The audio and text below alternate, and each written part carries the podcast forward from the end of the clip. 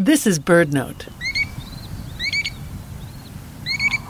There are two species of American dowitchers the long-billed and the short-billed.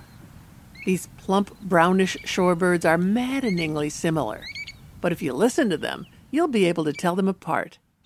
Here's the high pitched call of the long billed dowitcher. And now, the low, mellow call of the short billed.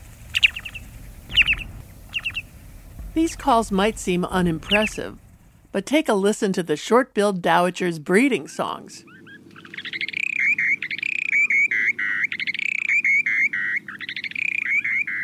The birds fly 150 feet above ground and then glide slowly earthward, their beaks wide open as they're making these calls. You can hear their bubbling and trilling from up to a quarter mile away.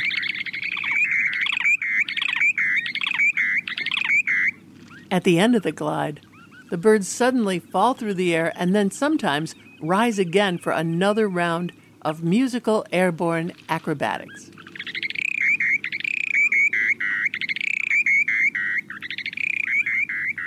For BirdNote, I'm Mary McCann. BirdNote's newsletter delivers the wonder and joy of birds directly to your inbox. Sign up at birdnote.org to get a weekly preview of our shows, stories, photos, and more. You finally see it, the bird you were looking for. And it's awesome. You turn to share your excitement, but there's nobody there. Enter Birda. Birda is the new free app that connects you to birdwatching enthusiasts all over the world. You share your sightings, join fun birding challenges, win cool badges, all while supporting conservation efforts. You can find Birda, that's B I R D A, on all app stores for free. Download Birda today.